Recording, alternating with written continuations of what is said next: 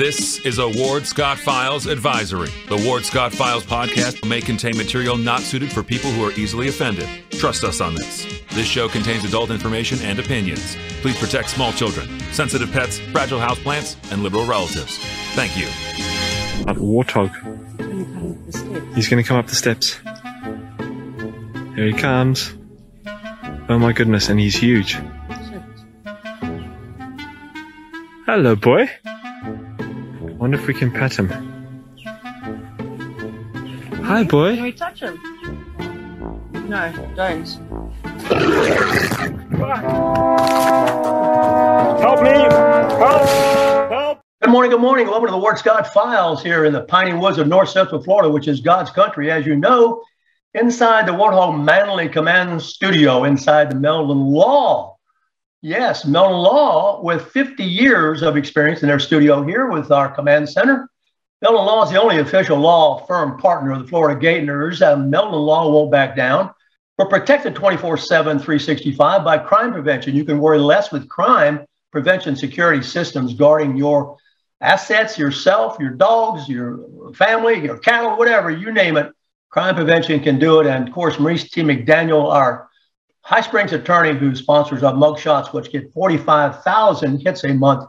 As you want to know who the guy is next door who had the gun illegally, who held up the bank, doesn't matter whether you got gun ban on him or not. It don't apply to him. Have you figured that out yet?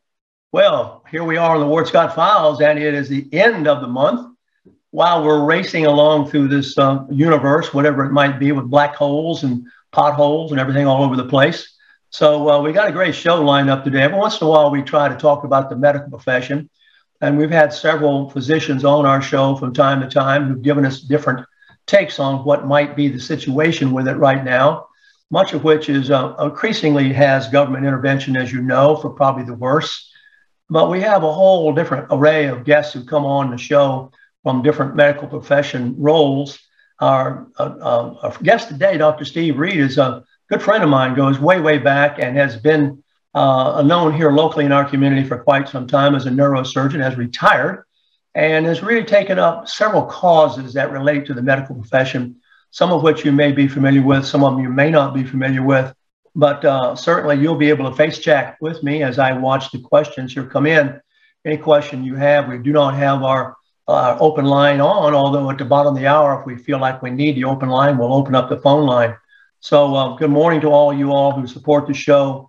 Uh, welcome for those who don't donate to the show, and of course, who sponsor the show. Patronize our sponsors, On the Spot Cleaners, uh, Shoot GTR, which is our gun range. It's uh, a great, safe place to be, and we'll be talking about that a lot in the near few days, as sure I'm sure you know. Um, Dr. Steve Reed is um, casually attired today, but never casually uh, at rest mentally. I, I, don't know of a man with a more active mind than my good friend Steve. Of course, to be a neurosurgeon is no light duty uh, of the intellect. So, uh, Steve, may I call you Steve, sir? Uh, of, of course, Ward. Please do. And, and thank you so much for this opportunity to be on your show today. Well, you know, you've been, let's start off with you. You started off, you told me one time you uh, worked in a, as a kid and there was no hospital administrator. I remember we've sure come a long way since then, haven't we? Oh, yes, we have. Uh, and I'm not sure we've come in the right direction. So, as a young man, you did what? You worked around the hospital. Was that what you did? And you became interested in the profession? Uh, when I was in high school, I worked as a ward clerk in a small hospital down in South Florida that was owned by a physician. Uh, and we had no such thing as a hospital administrator. At, at that time, none were, na- were needed. Uh, and interestingly, uh, things have changed a lot uh, since that time, which was, uh, I hate to say, close to 50 years ago. Uh, but uh, currently, only about 255 hospitals in all of the country have physicians as their chief administrators. And there are close to 7,000 other hospitals that uh, have professional administrators uh, that do not have a medical background. There have been studies that have shown that quality indicators are much better in the hospitals that are run by physician administrators. So uh, we basically have people whose primary goal, as it should be, is to make money for their corporation running the show. But because they are not doctors for the most part, and because they're the, the traditional commitment to patients first that doctors have has, has been superseded by the profit motive for corporations.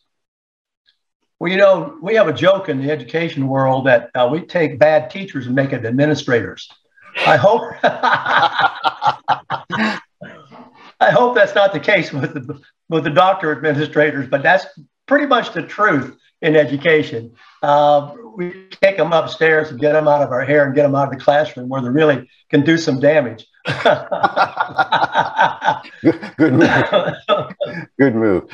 So, uh, yeah, it has certainly changed. And now, not only do we have a, a, a professional administrator, we have a corporation of administrators. Uh, can you talk a little bit? I'm just sort of launching around here on all the subjects I know you're well versed on, but since we're talking about the administration of healthcare, maybe we can start there. Well, um, you know, I have a great deal of respect for administrators. Uh, and, and let me just contrast physicians and administrators in terms of what their jobs entail. Uh, doctors, for the most part, uh, probably can be more certain about things than administrators can be. You know, in, in a situation where a patient may present with a complex picture, the doctor usually has options of, you know, let's get some more tests, let's spend more time on a physical exam or history, uh, let's see if we can go to the books and find out what might be going on here. Has anybody else seen anything like this before? And so, uh, generally, uh, doctors have a, a, reasonable time window in real urgent emergencies to uh, collect and integrate the information they need to, to make the proper decision. Uh, administrators, on the other hand, many times are dealing with very limited information primarily because their competitors do not want them to be informed. And they often have to make quite momentous decisions, you know, involving uh, sometimes hundreds of millions of dollars based on very little information. Uh, plus, they have to be on top of all the changes in the regulatory environment uh, that blows like the wind and from one direction to the next. Eh, while hurting all of the cats within this vast system that they're they're supervising. So I have a great deal of respect for what they do, uh, but their uh, their incentives are not really aligned with those of the doctor and the patient. Well, how do they work counterproductive then and get anything done? This is what I keep hearing. I, I guess this this this boils down to um, marginal hospital attention? How does that work, Steve? Well, I'm not sure I understand the question. Marginal. Well, how do you how does it how does it how does it get spread thin? Where is I as a patient when I notice this? Oh, you probably notice it the minute you try to check in. Uh, it's likely you'll have to wait in some kind of a line somewhere because there may not be uh, enough people uh, in the admissions office to, to deal with you quickly. Um, and, and, and then uh, you'll probably have to present the same information over and over again to different people uh, during the process uh, because the communications within the system itself are not as efficient as they probably should be. Uh, then when you're involved in, in, in, the system, once you're in the door, uh, you're probably going to be initially processed by people with minimal training. Uh, he may get a medical assistant or a, a, nurse's aide or someone like that that uh, does the initial interview. And, uh, you know, we have a real shortage of physicians in this country now, and it's, it's getting much worse over time. Uh, in fact, Florida is one of the states that has is forecast for having one of the, the uh, least amount of growth in the, in the physician population relative to the general population. So uh, that means that doctors are a scarce resource and th- their time is uh, very precious. And so 10, 20, 30 years ago, you would typically sit down with a doctor and talk about your family and your hobbies and, you know, have a nice chat. And he would get to know you and know more about your quality of life, your lifestyle, your resources. Uh, and now you're lucky to get 17 minutes with the doctor. What you don't see behind the scene is that for every minute that that doctor spends with you, he's spending another two minutes with the uh, electronic medical record. So basically, his encounter with you is, is going to be three times as long for him as it is for you because he's spending twice as much time taking care of your medical record as he is spending taking care of you. How is this slack taken up if it is? I've never felt as a, as a, as a layman, lay person, I guess, that it really is adequately taken up. Um, many people don't ever see a doctor even now. They see the nurse practitioner or they uh, see, um, uh, what is the other term um, um, um for the physician's assistant, you know, and, and how does that, I, I, suspect, you know, that's not, that's not seeing the doctor. Let's put it that way. That, that, that's that's right. Now, uh, the, the the term that we use in the in the industry is physician extender. Uh, Physician extender. I haven't heard that one before. But that's that's the uh, that's the term that, that's used, uh, and uh, that's essentially the, the function of those those people is to, to try to allow that doctor to be spread a bit more thin. Now, you know, uh, most of the time that people go to the doctor, it's for something common. There's an old saying in medicine: when you hear hoofbeats, you know, you should think of horses before you think of zebras, and uh, every now and then you're going to need somebody that's seen the zebra before. Uh, but most of the time, if you hear the hoofbeats, it's going to be a horse. So uh, most of the time, a physician's assistant or a, a nurse practitioner will do a, a, great job for you. They'll they'll make a good diagnosis. They'll make the appropriate communications with the doctor if they're not certain about themselves, uh, and you'll get good care. But you're still not seeing a doctor you're not getting the experience of that doctor's extensive training. What you're getting is what I refer to as the Walmartization of healthcare. You're, you're getting something that is designed to be extremely efficient, It's going to make a profit, It's going to maximally utilize the available resources, uh, and uh, but you're not going to get the top quality that you might otherwise get has it become, uh, you know, a lost art now, the uh, so-called gatekeeper, the internal medicine guy?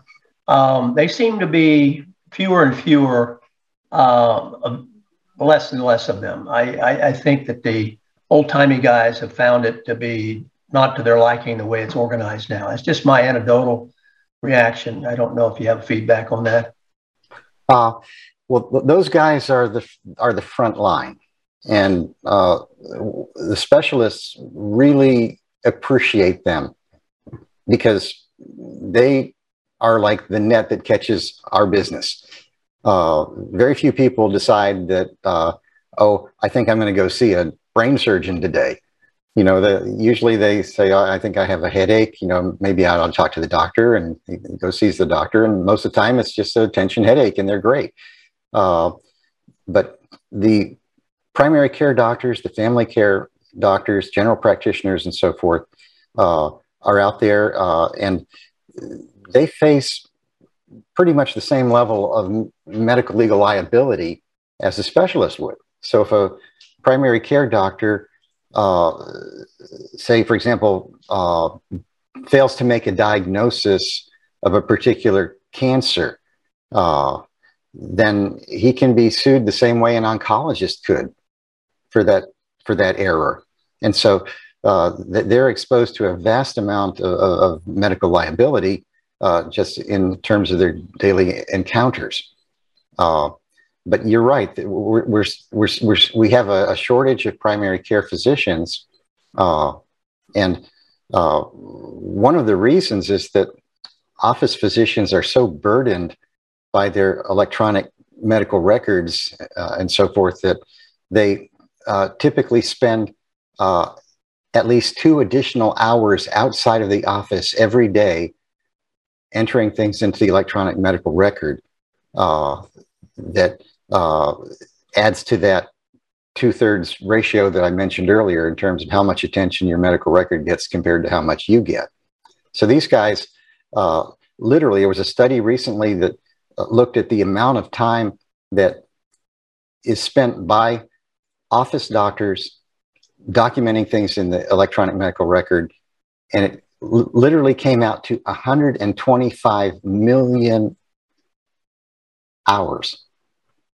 Okay, uh, that, that, are wasted this way. You know, I mean, it's they're not technically wasted because somebody needs all that information, but that's it. That's time that's not being spent on you directly. Calling Dr. Steve Reed here, who is a longtime friend of mine, a retired neurosurgeon, and uh, as a world and wealth of uh, information that you might want to just ask some questions about here. I'm looking at face chat here. Uh, we may open up a phone line at the bottom and see if anybody wants to call in and talk with Steve. Um, you know, you you, you um, mentioned this, all this data. Is that a result of um, I don't I want to say this tactfully, Steve. You can believe I can be tactful. Um, the lawyer in the room, um, you know, does that does that really increase the burden of the physician by the lawyer working, if you will, over the malpractice? Uh, well, there there are really, uh, I think, two factors that confound the efficient delivery of, of, of medicine today. Uh, one is the medical legal environment, uh, where there is a lot of time spending, spent on documentation uh, in anticipation of possible lawsuits in the future. So if you look at a typical doctor's note from 40 years ago, it's very efficient. It, it, it lists what did the patient tell me, what was, the, what was their complaint, what was their history, uh, what were the objective facts that I considered in forming a diagnosis, what did I conclude, and what is my plan? Uh, it was a, called a SOAP note. It was a subjective, objective assessment and plan. Uh, and they're quite efficient. And one, one doctor could very quickly look at another doctor's note and understand uh, what that presentation was like, what that doctor was thinking, and why he did what he did. Now, because of the medical litigation climate, notes had to become more defensive. So not only did the doctor have to list what he did think was the main problem, but he has to list a whole bunch of other problems to prove that he considered them. Uh, and not only does he have to list the tests that he, he chose to take, but he has to document why he didn't order other tests that might later have been uh, picked up by uh, a plaintiff's attorney uh, in, a, in a litigation. So we get this massive bloating of, of the note uh, as a result of uh, this input from the medical legal system. And then, as if to add insult to injury to that, uh, the, the methods whereby doctors get compensated for their work uh, involve what are called DRG codes. And uh, so the doctor, when he submits a, a bill, has to list the, these diagnostic related group codes uh, for that encounter. Uh, and then uh, someone somewhere in Medicare or Medicaid or at the insurance company is going to look through those codes and make sure that they justify the, the billing that the doctor submitted. And so uh, just to get paid now, the doctor has to go and, and, list all these extra things. And that adds to chart bloat because the evidence has to be in the chart justifying the listing of that code on the bill. So what we end up with now is when you go into a hospital or a doctor's office, you might have a go in to have a wart removed or some some very minor uh, procedure, and you'll find you're going to come out with a 10 page report because uh, gonna, there's going to be so much useless extraneous information in there that has nothing to do with the reason why you were really there. And uh, that creates kind of like the fog of war in medicine. Because now, instead of efficiently transferring the, the relevant information from one healthcare professional to the other, the receiving healthcare physician or, or person has to extract the useful information from all that other useless information that, that's, that's there just to satisfy you know the medical legal uh, climate and the, the bureaucratic uh, medical state. So uh, that's where where we are now. We're extremely good at documenting things, uh, but uh, you know, patient care may be suffering to some extent. Well, we have a practical joker, a longtime fan of the show here, who was involved with the nuclear subworld, the nuclear power world. He says that they're saying in the nuclear power world was when the weight of the paper equaled the weight of the job, then the job was done. well, thank you so much for that one. I'm going to use that one in the future. I'm stealing that. That's great. Yeah, great one. The weight of the paper equals the weight of the job, and the job is done. we have a question here from a good fan. Um, of course, this is going to come up, uh, Steve, and that is the Affordable Care Act. How is that?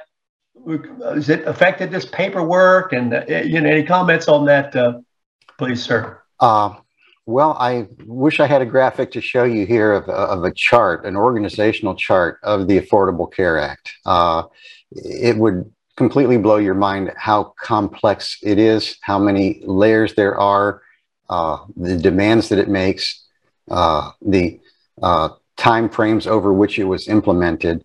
Uh, you know, it's clear that there are people who benefited from having that that may have had limited access to healthcare before its implementation. Uh, but it, it did uh, contribute greatly to a lot of inefficiencies in healthcare. And that's because it just required what so many layers of government paperwork to get paid as a doctor. Most most practices, most groups, most hospitals literally had to hire many, many, many more administrative people to be able to be in compliance with the demands of the ACA. So it, it ultimately is requiring more expenditures for healthcare that are going to aspects of healthcare that have nothing to do with actually taking care of patients. Oh, now I see the industry. It grew up now called medical manager and these other things where someone just comes in as a third party and uh, says, let me take this off your hands, do it for a small fee each month, right? And they become the quote unquote manager of the doctors. Um, I'm sure that has grown up as an industry quite considerably. Well, managed care uh, raises the question of who's to be the manager and who's to provide the care. And that's uh, part of the problem is that the management of management care is directed at saving the payer money. And uh, in that case, uh, doctors are incentivized to not order tests. They're incentivized to see as many patients as possible to create assembly lines, basically, uh, to uh, try to get enough compensation that they can pay for these additional personnel that they need to meet the regulatory requirements. So it's kind of like a treadmill that's going faster and faster uh, that the doctors find themselves on. And uh, th this raises uh, issues of uh, incentives that are not aligned, obviously. And uh, one of the problems is that the, the, doctors find themselves doing things that they recognize are cutting corners or are shortcuts or that may not be absolutely in the patient's best interest but are necessary to get through the system. And, and, and that creates a condition called moral injury wherein the doctor uh, feels he's compelled to do something that is not consistent with with his personal morality. It's it's one of the conditions that is contributing to the epidemic of physician suicides in the country. I know that you're very interested in that subject. I want to get into that a little bit after the bottom of the hour break, uh, because obviously everything you're saying has led to a lot of, um, well, uh, reaction among people who spend so much time training to be a doctor and find themselves frustrated uh, at being able to use that training uh, as a as a lay person again, I suspect that's really kind of one of the prices we're paying um, as we try to distribute this healthcare thinner and thinner, uh, the quality gets thinner and thinner, and the cost goes up. It's um, certainly we've interviewed people on this show from the Canadian system, and they don't want that system. Those in Canada, we've inter- interviewed physicians from Canada who come here to get their medical work done because they can't stand that one there. We've interviewed them from Britain. They come here because any of the socialized countries, they come here if they can because they don't want to be uh, treated in their own system. Um, these are the physicians who worked in that system. So, um, to what extent do you see a social? I'm going to invent a term here for better or worse, or as we say, socialist creep into the medical world. Uh, does it describe anything that's going on there, maybe? Oh, I, I think that's a, a, great term. You know, if you're going to make a, a, neologism, I think that's a, a, good one. We'll make it one word: socialist creep. uh, and uh, yeah, I mean, we're seeing that every day, and uh, that's one of the reasons that uh, we're seeing kind of a cottage industry spring up of uh, concierge practices, where doctors uh, try to offer their patients an alternative that to that system. You know, where the, you come in and uh, sort of like the old-fashioned model. You, you, talk to your doctor. You know, you negotiate your fee with him. Uh, if he if he knows you well, he, if he knows that you're a, a, a rich banker, he might charge you more than he charges the guy that he knows is the auto mechanic. You know, and that's okay in that system. You know, you're not committing a crime. You're merely allowing price discovery in a free market. Uh, whereas under the, the socialist system, you know, uh, the, the people with the least information about the, the, the families, the patients individually, their, their uh, circumferential circumstances uh, are making the decisions. So what we have is uh, anytime you have a central planning of an economy, you have a tremendous loss of information that uh, occurs normally at the level of individual exchanges. So uh, that in itself introduces great inefficiency into the system. Well, you work within both systems too. Maybe we just before we take a break here. I know you work with the VA. You're chief over there, I believe, and and you've also worked in um, uh, you know the hospital corporations, if you will. How do the two stack up? Is it um, comparable care, or is it more broad? How's that? You know, I don't. If you can comment on that, Steve. Well, I've kind of run the the, the gamut. Uh, I started uh, at the university after I finished my training, and uh, I uh, worked uh, as a faculty member at uh, the University of Florida Department of Neurosurgery, and I, I trained a, a, generation of, of, of, new neurosurgeons. During that time, I also had an appointment at the VA hospital where I was the chief of neurosurgery. Uh, and uh, that was a, a very enjoyable five years of, my life from 1985 uh, to 1990. Uh, that, that system uh, worked, worked quite well. It, the, the VA system was well designed and the primary advantage at that time that we had with that system was that the doctors really had a lot of input and uh, the system was fairly responsive. You know, if the doctor said, I need this to do what I need to do for my patients, uh, the government was pretty responsive and uh, usually uh, was able to provide uh, for that. And also back in those days, uh, it was quite interesting in medical education. I remember one time when I was in medical school, a resident said, well, what do you think the if we do this, what do you think is going to happen to the patient's sodium? I said, well, I don't know. And he said, well, let's order some labs and see. And back then in medical education, uh, one of the indications for ordering a patient's lab was your own curiosity as, as a medical student or a doctor, you know, uh, and the, the, you know, of course that was not really efficient in terms of, you know, the, that patient's particular bill, but it was a, a very good educational uh, thing. And uh, we uh, we got through it fine. The system could afford it. So uh, anyway, a- after that five-year period uh, in academics, I went into solo private practice, and uh, that was was very interesting because I had to do the administrative aspects for the office. I uh, was uh, looking for good people. I found good people that could help me and work with me and train me. And uh, we negotiated individually with insurance companies uh, and we uh, ran the system quite well. But then we started to run into uh, the kind of bureaucratic bloat that we uh, have seen it come along. And uh, it became time to circle the wagons. There was, uh, I was spending more and more time on identifying and responding to various regulations, trying to anticipate uh, the changes that were coming. And uh, it was really biting into what I enjoyed the most about uh, practice, which was working directly with, with human beings.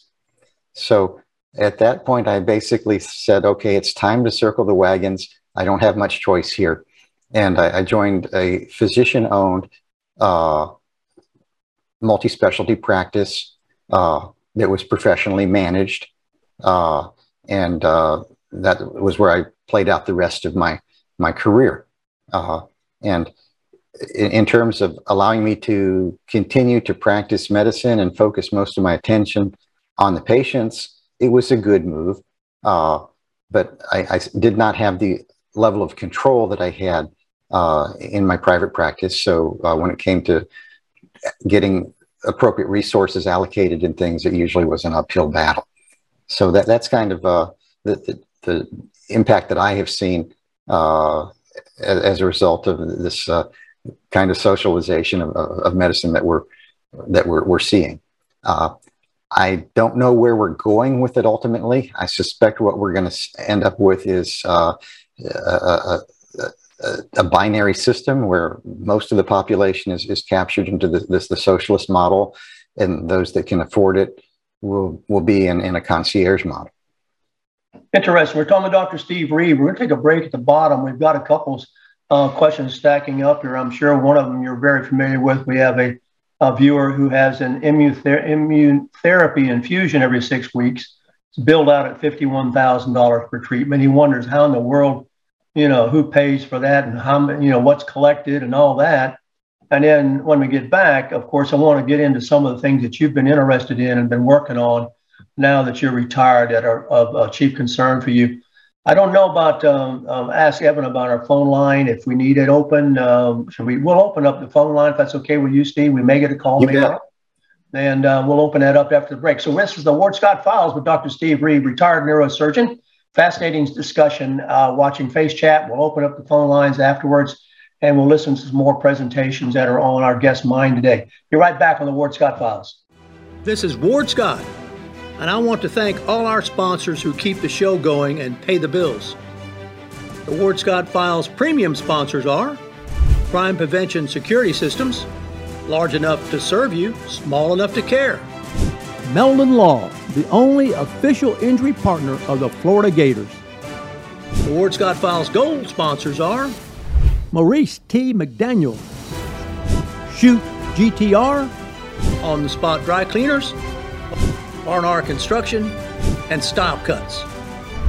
If you are interested in promoting your business on the show, you can visit our website, www.wardscottfiles.com and click on the Advertise Here banner on the right side of the page or call my friend Freddie at 352 284 3733. Again, thank you to all the great businesses that support the Ward Scott Files. And remember, if you like the show, thank our sponsors and support the businesses that support us. What you just said is one of the most insanely idiotic things I have ever heard. Everyone in this room is now dumber for having listened to it. May God have mercy on your soul. Or that very much surprises me that you've never been tased. You can't handle the truth. All bees poop. A warthog. He's going to come up the steps. Here he comes. Oh my goodness, and he's huge. Hello, boy. Wonder if we can pet him. Hi, boy. Can we touch him? No, don't. Help me! Help! Help!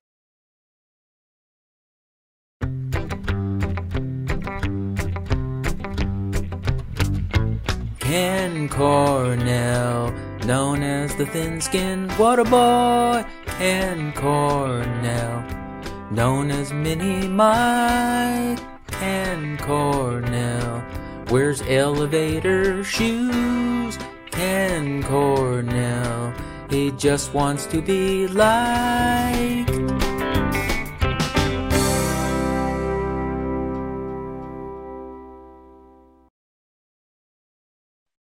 Welcome back to the Ward Scott Files. Professor Ward Scott here in the Warthog Manley Command Center inside the Meldon Law Studio. Got a great guest today, uh, Dr. Steve Reed, retired neurosurgeon uh, with many, many years of experience in all sorts of facets of the profession. And uh, we're going to um, take up some interest that he's been working on in a moment, try to answer one last question here. And we'll also have the phone line open in case you want to call with a question. Production will put you in the, uh, in the holding room and we'll work you in. Uh, basically, we were talking about the uh, Steve, the tremendous cost of cancer treatment. Um, does anybody actually pay that bill? How does that work? You know? Well, there are uh, there's a big difference between expenses and, and costs uh, in, in healthcare. And anybody who's had a bill from their hospital and seen that they got ch- charged two or three dollars for an aspirin pill uh, will understand that. So, uh, what happens within healthcare systems, hospitals, and so forth is a, a massive kind of reallocation of, uh, of funds and areas that are kind of lost leaders in hospitals are some of those big, very expensive treatments uh, that uh, many times they understand that they're probably never really going to get paid for. So they make up for it by charging more for other things. Uh, bottom line is we all end up paying for it. Uh, if the healthcare is delivered through the government, we're going to be paying higher taxes uh, to pay for that. Uh, if it's private insurance, uh, we're going to be paying uh, private insurance for that. but just as businesses have an expectation that there's going to be theft, that there's going to be shoplifting. Hospitals have an expectation that they're going to be treating a lot of patients who are never going to pay them. And so it's all baked into the system. Well, well, well, that's a good uh, kind of analysis there that um, shoplifting is built into the expense of the product. Somebody pays for it.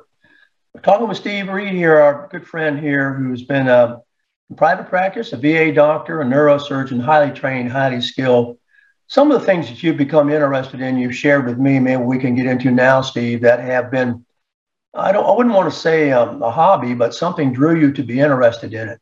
Um, let's let's talk a little bit about that. And if we need help from production on screen sharing, we can do so. Okay, thank you. Uh, yeah, I'd like to just just point out a couple of things that uh, have happened in our country. Uh, I have an interest in the prevention of physician suicide. Uh, I have personally known seven physicians over the course of my career who have taken their own lives. Uh, and I think every doctor at some point in their career will at least have a passing thought of that as an option because the, the demands of the practices uh, are uh, incredible. As most people would have no idea how uh, demanding uh, and psychologically damaging medical training and day to day practice can be. Uh, I also uh, have a very close uh, comprehension of suicide because I lost my father uh, to suicide. Uh, he was not a physician, but as a family member that has survived something like that, I have a really good appreciation for the terrible impact that it can have on many people. Now, in our, our country, about 400 doctors take their lives each year. And that translates to about a million patients that lose their doctor every year to suicide. And if we look at the, the, the, problem overall, it's a lot worse for doctors than for many other specialties or professions. Uh, about 40 out of every 100,000 doctors kill themselves per year. And that's worse than veterans and military. It's worse than prisoners. It's way worse than the general public. Uh, male doctors tend to kill themselves at about one and a half times the rate of the general public, and female doctors are about two and a half. So that means that if you pick an average waiting room or, or exam room, just picture a doctor sitting in a room with a patient talking to that person. On the average, that doctor is twice as likely uh, to kill him or herself as is that patient. Uh, suicide is the second leading cause of death for young doctors in the 24 to 34 year old age group, followed preceded only by uh, accidents. So it's it's a really serious issue. So you know, what are the roots of this? Most people, when they decide to become a physician, is sort of they feel it's in their DNA. It's what they want to do. It's built into who they are, who they see themselves as being. They really want to take on the mission of relieving human pain and suffering and to try to save people's lives. But then something happens along their career path. They go to medical school, they go to residency. They're many times exposed to tremendous horrors and abuse.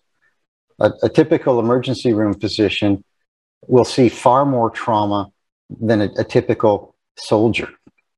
Uh, it's uh, it can be a very horrific thing that can leave lasting psychological scars, uh, very much akin to post traumatic stress syndrome. Ultimately, the goal is to be able to integrate these experiences and to accommodate them and to move on then to become a healer, a physician, and to be able to take care of, of patients. Um, so that's that's the general nature of, of the problem that, that we're up against. Now, the I think the the major cause that leads to physician burnout and uh, ultimately to physician suicide is a concept called learned helplessness.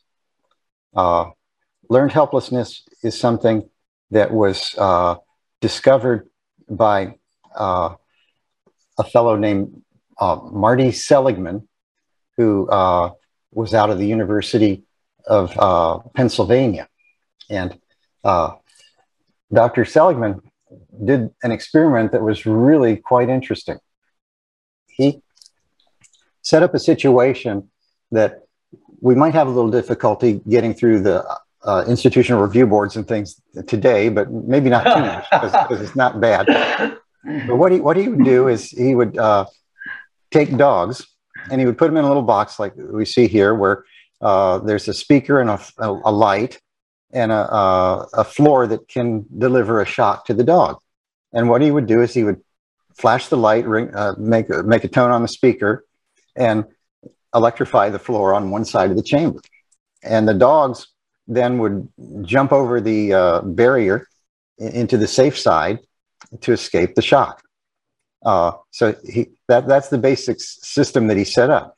Uh, but then what he would do is he uh, would take uh, a, a, control, a, group of a, roughly half the dogs, and no matter which chamber they're in, deliver the shock anyway. So the light would flash, uh, the dog would try to escape to the next chamber, and it still would get a foot shock. So uh, what would happen after just a few episodes of that type of training? Uh, the light would flash, the speaker would come on, and the dog would just lay there and whimper and take the shock. And uh, th- that would persist. The dog would never try to escape the shock uh, again. So uh, the, the dogs could even see dogs in the, in the other group that uh, were the control group that were allowed to escape the shock, they could see them do that, uh, but they still wouldn't try. So he, he designated this as learned helplessness, that the dog has lost hope that he can uh, escape the, the terribly adverse circumstances. Well, something like that happens to doctors. You know, you can only go to administration so many times saying, uh, I need this for my patient, and, and then have it turned down. Or you can only uh, spend so many hours, you know, trying to streamline your notes only to have someone from your compliance committee come back and say, you didn't document this enough to secure the appropriate DRGs for our bill. Go back and do it again. You know, so uh, these kind of things, eventually the doctor just kind of rolls over and whimpers and accepts it. You know, so this is a situation that uh, we see quite commonly. Now, there are ways out of it. And uh, Dr. Seligman uh, actually is the father of what's now known as positive psychology.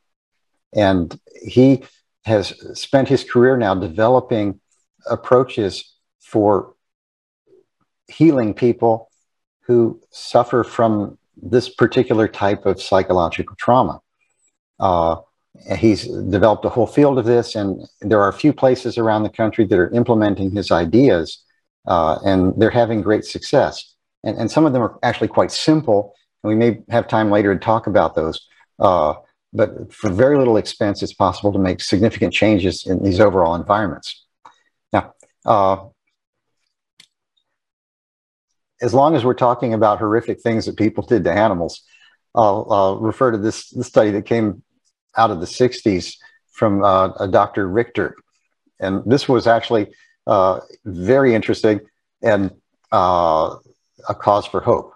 But what he did was he, he set up a system uh, where he had these tubes that he could put rats in, and there were jets of water that would squirt down on these, these poor animals. And he would, would take a, a naive rat and put it in one of these tubes and uh, drop it. And what would happen on the average is the rat would swim and struggle and try to stay, stay, keep his head above water. Uh, and they would do that for about 15 minutes on average. And then they would give up and sink and they would drown. But then he took some of these rats before they drowned. At the last minute, he would rescue them.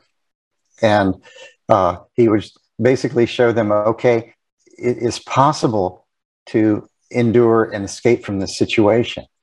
And then when he would take the rats that he rescued and put them back in this, this situation, they would try for 60 hours to, to swim to escape because, because basically they saw that there was some possibility that they could escape the situation. So uh, I refer to this as learned hopefulness that even just tossing a, a little bit of hope to uh, to a doctor that there there may be an improvement, just a little thing, just uh, you know, concede that that doctor really does need this to help that patient, uh, then that can can make a, a huge difference. So uh, that's what I would refer to as as learned hopefulness. Well, you know, I think it also applies to the patient. I was sitting there thinking about that as you're speaking. You know, the, having been to the age where, uh, believe me, everyone, if you haven't been there yet, as you get older, you will become more and more familiar with doctors, quite an array of doctors. But uh, there are those who kind of leave you bleakly, and there are those who kind of lead you hopefully. And, uh, you know, so much of the medical healing is psychological and your attitude. Uh, I would submit. I mean, there's certain things, of course, we can't overcome but I can tell you, as a, if you if you if you're with a physician who is the glass is half full rather than half empty, it sure helps. Um, um, I think with the learned helplessness, and you can turn that into learned hopefulness because um, medicine does perform some miraculous things. And a lot of it, once they've technically done it, is up to you and your willpower and your attitude to to to recover from it. Um, I happen to know that personally, as you know, Steve. So um, I think it's um, also good, good medicine for the patient as well as the physician. Um, and that's what leads me to my next question, which you know I've shared with you. is the ever present, ever necessary, but ever more impersonal hospitalist. Um, God bless that hospitalist. They do come each day. Uh, the first thing they do, in my experience, uh, Steve, they go to the computer. they don't come to me. They go to the computer and they look to see what the previous hospitalist had put in the computer during his 12 hour watch on me. And uh, then he takes that and comes back and sits down, but he doesn't know me, you know? And he sits down and he rather dryly and clinically and quite professionally says this, that, and one thing and another, and then goes away. and you don't ever see your own physician make any hospital calls anymore. Uh, and just the, see the smiling face of the guy who knows you walk into your room, even though he may not be the one who's technically taking care of you, is a tremendous uplift. I, I, I regret the loss of that, Steve. I think I'm, it's gone pretty much, is it not, sir? it's it's not efficient for the corporations, and so that's why we see so little of it. But uh, yes, that, that's part of being a healer. You know, is is to to get to know the patient, and uh, you're right. The, the, the hospitalists are great people, and and a, a, lot of doctors, you know, really rely on them to take good care of their their patients in the hospitals. Uh, I'm too much of a control freak. I, I never really got the, the hang of using hospitalists. Uh, I, I, I, welcome them because, you know, uh, I might know a lot about brain surgery and spine surgery, but, you know, uh, there's a lot about medicine that I don't know. And a lot of patients that I treated through the years were very sick and had a lot of other issues that needed management, you know, in addition to whatever neurosurgery they needed. So I, I always welcomed the input of, of the hospitalists, uh, but I, I, never could really turn over the care of my patients to them. I always wanted to see them in the hospital, uh, and uh, most of the time they were they were happy to see me. And uh, you just need that personal touch. It's it's it's part of what makes medicine and, an art, and uh, and not just a science, and not just uh, a, a record keeping industry. Dr. Dr. Steve, I'm sorry, Dr. Dr. Steve Reed here, a longtime friend and retired neurosurgeon here from our local hospital system. Graduated, I think, from the University of Florida Medical School. Did you not, sir? I think I heard yes. that. And um, and have gone about uh, treating a lot of people in this community over the years. Got a phone line open if anybody has a call you want to put in. We've got a couple of minutes left here. Uh, we're back six minutes away from the end. I'm looking at the live chat. Um, and um, the um, positive attitude is what we're talking about now, and the and the learned helplessness and hopelessness. Um, anything else that you're working on, Steve? That is um, you want to um, alert us to now? I know you've got all this active uh, energy in mind and training, and and um, uh, do, do, you do, do retired physicians consult, or they just go away with their skills? How does that work? Uh, well, some just fade away. others take on different projects. You, you, know, some actually will move into different areas of, of practice. Uh, uh, a lot of the uh, older surgeons, as, as they begin to get shaky hands or blurry eyes, you know, will uh, take on kind of mentorship roles or to uh, become more administrative in their in their practices. Many you know like in any other walk of life you know once they they leave the profession they they never want to see another patient or talk to anybody else about you know their illnesses. Uh, so it's it's a wide spectrum there. Uh, it's uh, I, am enjoying retirement I, I really love being away from the electronic medical records uh, and, and I like to feel that we're making a difference in, in maybe helping to save somebody's life in, in, in the future. Uh, I, I started this uh, company called uh, Dr. Lifeline, and uh, we're a 501c3 nonprofit corporation uh, here in the state of Florida. That means any donations are tax deductible. And our sole mission is uh, to prevent doctor suicides. Uh, so that's something that has been very rewarding for me, been a very educational process to to, to, to learn about uh, what drove so many of my colleagues to, to make that decision. Well, it certainly is something that um, needs to be addressed in a, some sort of professional way, and I'm sure you can do that. You had an interesting statistic up there, and I've, I've not been able to shake it. More women uh, take their lives than men. Have you looked into that? What that's all about? There are a, lot of reasons for that, you know, that, that go, uh, there, there still are some biases uh, in, in, in the profession. You know, some specialties are worse than others. Uh, women tend to want to be more personal with their patients. They want to establish uh, longer conversations. They, they tend to become more emotionally connected to their patients. And I, I think that they feel the the bureaucratic, the bureaucratization, let me say that, bureaucratization of, of medicine uh, more deeply than, than their, their male counterparts in general. Uh, and, and, you know, with the traditional uh, demands of uh, raising children and so forth, there, there are a lot of pressures on, uh, on the female doctors. Uh, and I, I think that they may many times even be more reluctant than their male counterparts in, in, in seeking uh, professional help. Well, I can tell you that the guys I know who are the surgeons and like yourself and all, uh, I'm speaking, I know they're female surgeons, but the male surgeons, the guys who are the cardiovascular guys, the neuro guys, all these things, man, have they got stamina. I, I just, I've just never seen such a tough group of people um, able to. And you talked one time about working. How many hours did you on duty, so to speak, at work? And and this to me is the war horse about the, the world. You know. yeah. The, the, the longest continuous time I had to remain awake was 72 hours. And uh, I can tell you that at the end of that time, I was hallucinating. I was making the loosest possible connections between my thoughts and sensory input from the world. Uh, th there's no way I would have wanted to be a, a patient under my care uh, after that length of time. Uh, How did that come about?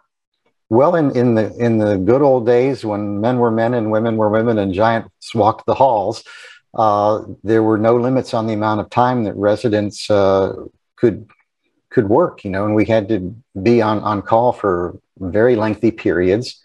Uh, sometimes we got lucky and were able to get some sleep, and other times we couldn't. Uh, many of the call schedules that uh, doctors impose upon themselves may be for a period of a week at a time. So if a if a surgeon is on that type of call rotation, it's possible he could have to be up and working, you know, uh, several nights in a row. So it's uh, it, since then uh, the committees for accreditation of residency programs have placed limits on the amounts of time that residents uh, can be on call or have to work. But they uh, those limits do not extend to doctors in practice. So there's still a lot of doctors around mm. the country that are having these that are working, and, and, and you never do that, expect that from an airline pilot uh, or anybody else that's in, in a critical uh, position of taking care of people, you know, but uh, it, it's still the case for many doctors around the country. Well, we've been talking with Dr. Steve Reed. It's been a fascinating discussion today, and hopefully, once in a while, we'll have him back. He um, is retired now, and we will have this, of course, at wardscottfiles.com, Spotify, Apple Podcasts, TuneIn, all the numerous places in which it can be viewed uh, 24 7, 365. And uh, certainly appreciate um, you stopping by and chatting with us for some of uh, uh, Steve about the whole gamut that we're looking at in this ever-changing world of of medical care and government to paying and the whole nine yards. Uh, gone are the days when up in the Ozark Mountains, my uh, first doctor up there when I was just a kid would uh, uh, take a, a, bushel of apples for payment and that would be the way the way you got traded by the doctor. I, I, had a patient offer me a pig one time in, in payment, and I, I, I, came home and talked to my wife about it, and she said, "No way, you can't take that pig." that's about as good as we need to conclude with right now. I'll tell you, appreciate you very much. We'll be back tomorrow on the Ward Scott Files. Award Hog Command Center out.